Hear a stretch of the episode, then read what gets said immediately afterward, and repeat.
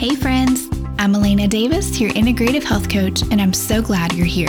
This is the Health Forward podcast, where each week we will be talking about different things that move us forward toward a healthier and more fulfilling life. Thanks so much for listening in. Hey, friends. Welcome to episode three of the Health Forward podcast.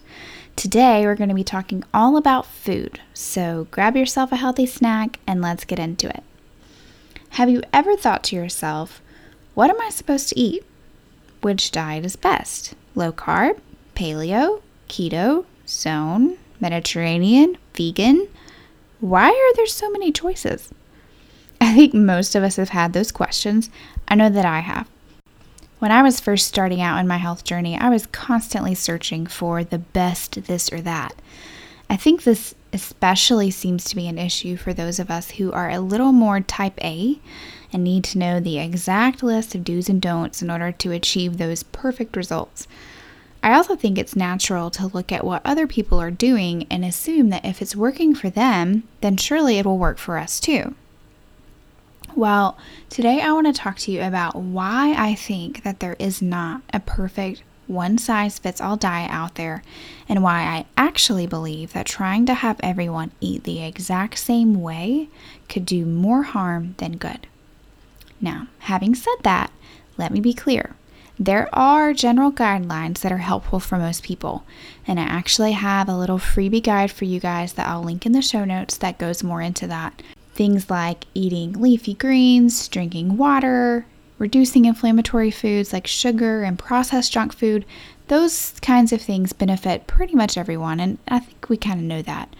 But what I'm really talking about today in this episode is more specific guidelines. Things like you should eat X number of carbs, but only after this time of day, or everyone needs to eat low carb and high protein kind of guidelines. Here's the deal we are all individuals. We have different blood types, different activity levels, different stress levels, different ethnic backgrounds, different levels of emotional health. We're all different, and those differences have a distinct effect on how our bodies can function. This is called bioindividuality. There can't be a healthy, one size fits all perfect diet for everyone because every individual person has a genetic makeup specific to them and therefore will respond to a diet. I really don't like that word, by the way. So let's say way of eating differently than someone else. We are all far too individualistic to all thrive by eating the exact same foods. Let me give you an example. Let's say two women, two best friends that are about the same age and size, decide to try a raw food vegan diet together. They meet up after a few weeks to check in with each other and realize that they are responding to the exact same way of eating and the exact same kinds of foods completely differently. One of them is feeling great. She has a clear mind, she has high energy, she's losing weight, but the other's feeling awful. She has major brain fog, low energy, a continual dull headache, and hasn't lost a pound. How can this be? Isn't eating vegan healthy? Isn't eating raw fruits and vegetables healthy?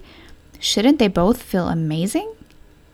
Well, if we take a closer look at each of these women, then we start to see that while they have a lot of similarities, they also have major differences, and those differences are having a major effect on how their bodies are reacting to these foods. For instance, they have different blood types.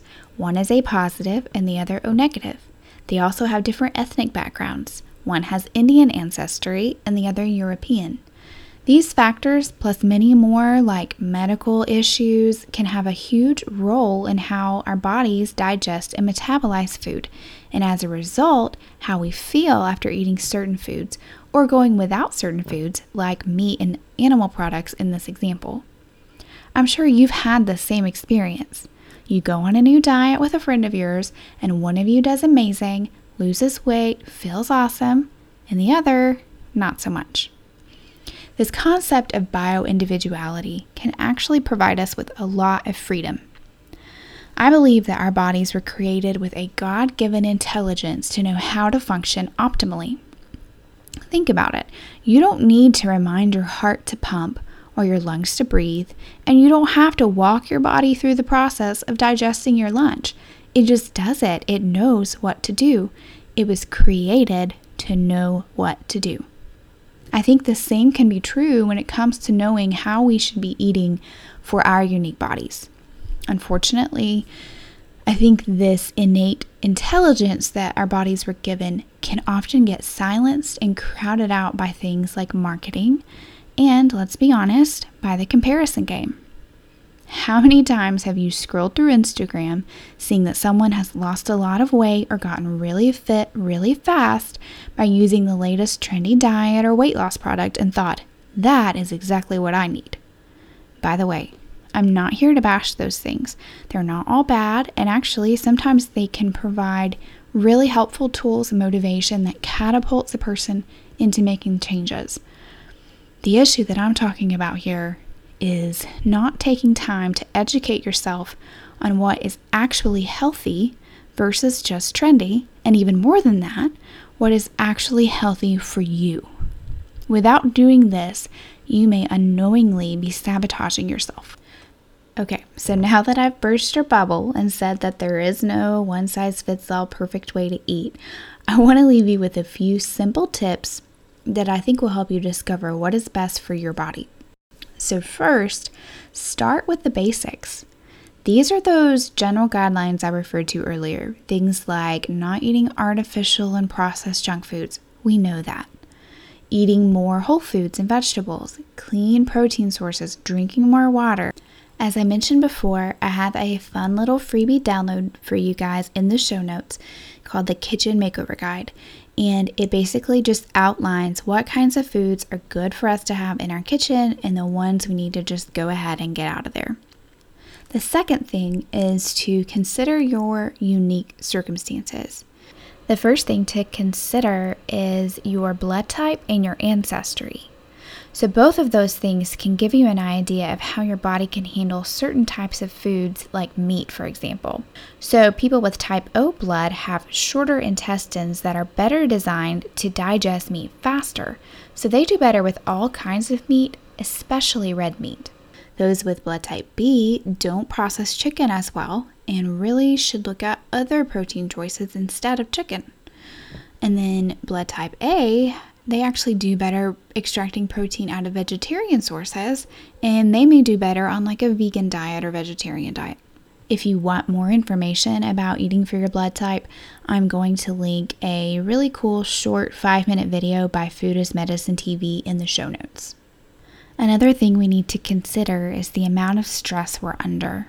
As we learned in the last episode, our bodies operate in one of two modes either fight or flight or rest and digest. We really can't do both at the same time. If we're under a lot of stress, our bodies cannot digest as well.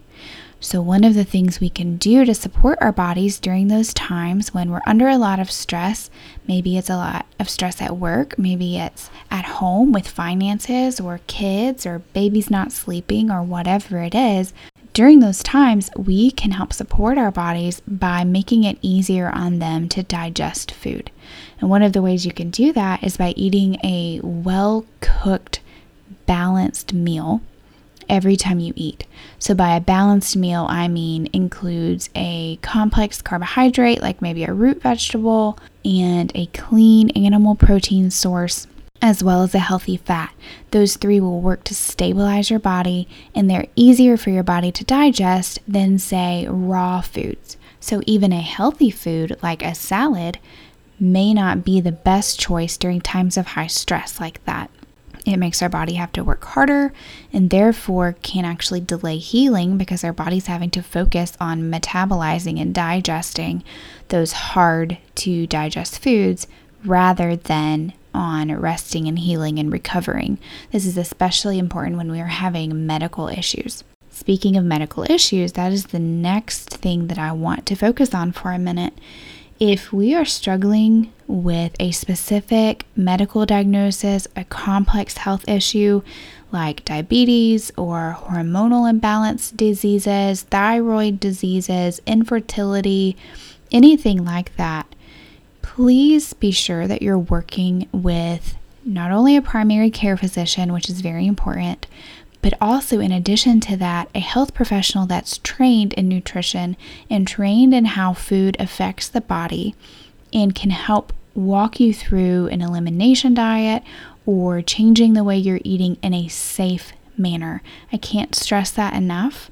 You're going to save yourself so much time by reaching out and getting the support you need rather than just trying to do it yourself, take a shot in the dark, and guess at what's best for you.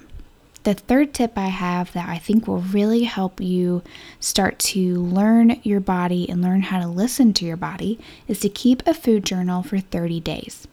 Now, please hear me say this. I am not referring to a calorie tracking journal or counting your macros, your protein, carbs, and fats those are that's not what I'm talking about right now. Those things are fine and they have their place and they can be really helpful. But right now, what I want you to focus on is writing down everything you eat and then also writing down how you feel while you're eating and how you feel within about an hour or so after you've had that meal. Doing this and keeping this journal will not only help you to determine what specific foods make you feel good or make you feel bad, but more importantly, it gets you in the process of learning to listen to your body. Remember that everyone will respond differently, even to healthy foods. Even the foods that you're going to find on my um, kitchen makeover guide list, those are all healthy foods. Those are great foods to have, but your body will respond differently to them than another person's will you are the only one who can know. You're the only one that can listen to your body and know how it feels. And it is so important for you to learn how to do this. Friends, there's no easy button or hack when it comes to our health.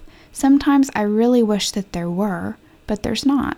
It's a process, it takes time and it takes intentionality, but it's really worth it. And I think you're going to feel so much better for it.